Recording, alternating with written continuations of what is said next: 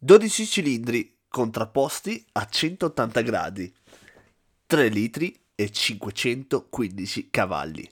Questa era la configurazione del motore della Ferrari 312 T4 di Gilles Villeneuve. Per chi non lo sapesse, era la stessa configurazione della Ferrari testa rossa, a parte ovviamente per cilindrate e potenza. Questo motore, con ingombri laterali molto importanti, ha contribuito a rendere famosa questa vettura per essere una delle meno affascinanti di sempre. Qualcuno l'ha anche chiamata la ciabatta. Infatti la carrozzeria, studiata nella Galleria del Vento di Pininfarina, rendeva l'auto sì efficiente dal punto di vista aerodinamico, ma anche decisamente stramba.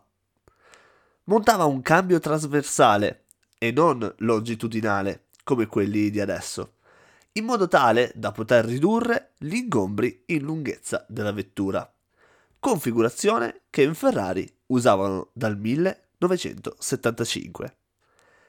La frizione era una multidisco per garantire un miglior scambio di forza tra motore e cambio. Il telaio era a scocca autoportante, con pannelli di alluminio rivettati su struttura in lega leggera di varie sezioni e centine infusioni della stessa matrice molecolare, il che vuol dire che era tutta in alluminio. Il suo punto di forza erano le sospensioni, le quali si adattavano facilmente ad ogni tracciato.